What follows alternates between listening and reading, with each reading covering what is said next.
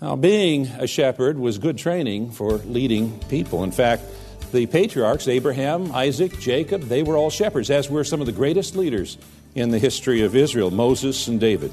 So it's not surprising then that shepherding imagery is woven throughout the Old Testament, depicting Israel as God's flock and God as her shepherd. Sometimes being called a sheep is not a positive thing. We think of uh, someone who blindly follows. But really, the relationship here is both with a shepherd, a loving, caring shepherd, and someone who listens to that shepherd. This is uh, Study Verse by Verse with Pastor Leighton Sheely, and on today's edition, he uh, continues in the book of John, speaking about the relationship that we have with our Savior. This is a broadcast outreach of Church of the Highlands in San Bruno. The Bible refers to Jesus by many titles. Let me give you some of them.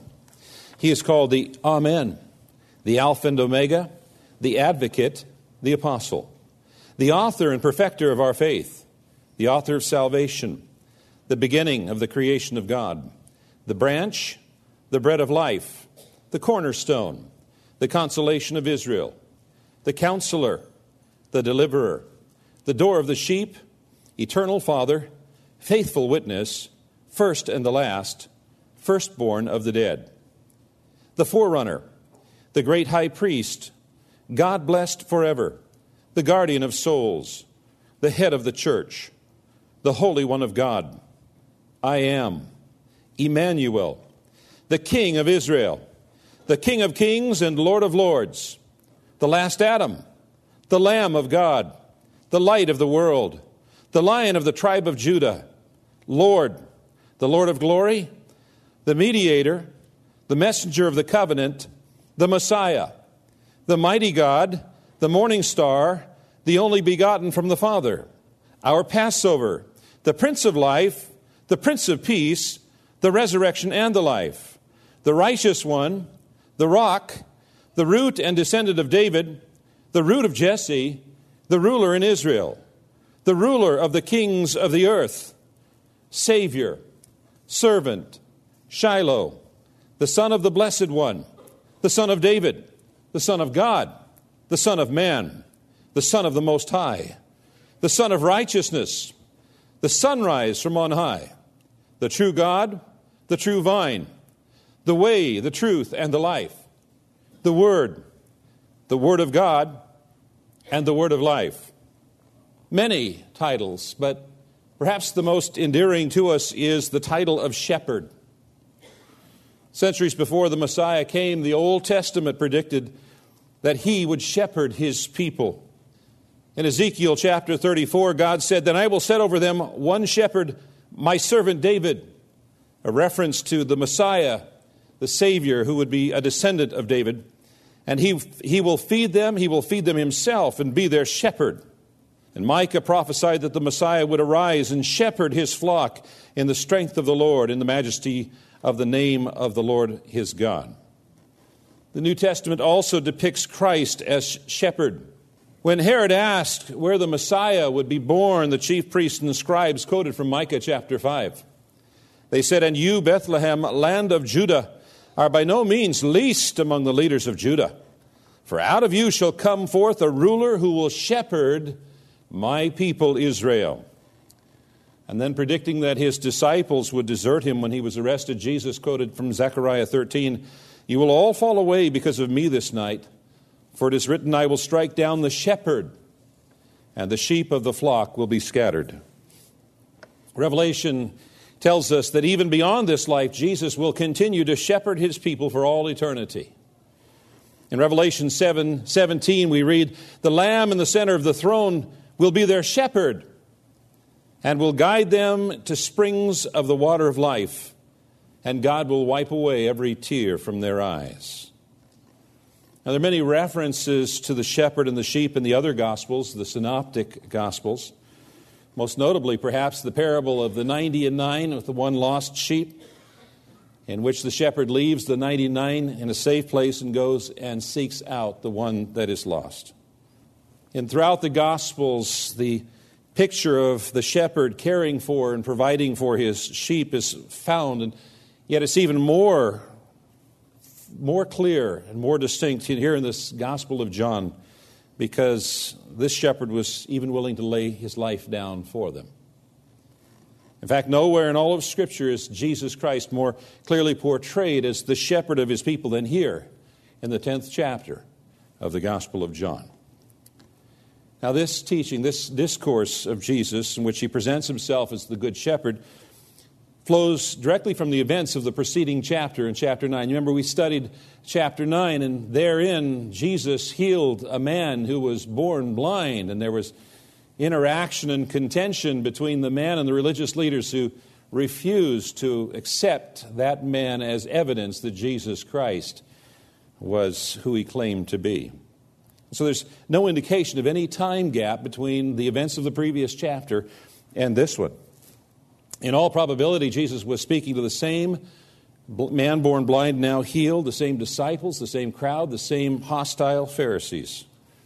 In fact, when Jesus says, I tell you the truth, it, never, never any place else in Scripture does he say that beginning a new study. It's always in reference to what has just occurred or what has just been taught. So it, it, it, it connects with the preceding.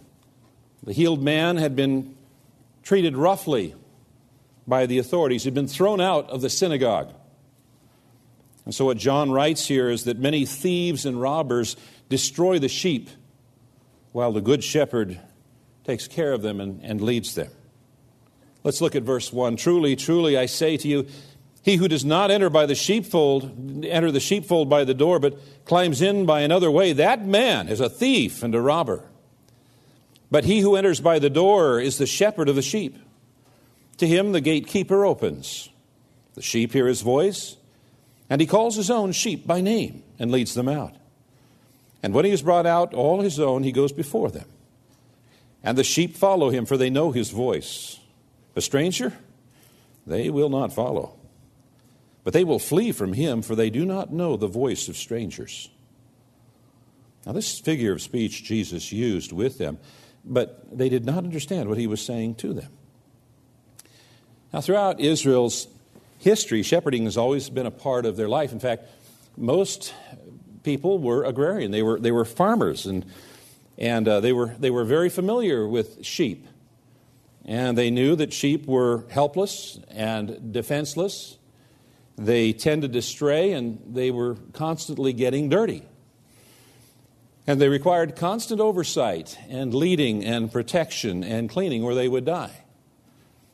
The sheep required a shepherd. I mean, even when their coats would get full of dirt, and they would fall over. They couldn't get themselves back up. They couldn't stand back up. They needed the shepherd to lift them up and put them back on their feet. They couldn't run. They couldn't fight. They couldn't hide. Basically, a sheep without a shepherd was lunch. Now, being a shepherd was good training for leading people. In fact, the patriarchs, Abraham, Isaac, Jacob, they were all shepherds, as were some of the greatest leaders in the history of Israel Moses and David. So it's not surprisingly, uh, surprising then that shepherding imagery is woven throughout the Old Testament, depicting Israel as God's flock and God as her shepherd, and her leaders as under shepherds who are also sheep. And New Testament writers also use that familiar terminology to describe the church in the New Testament. Now, he begins this discourse, this teaching, by uh, identifying himself as the true shepherd in contrast to false shepherds.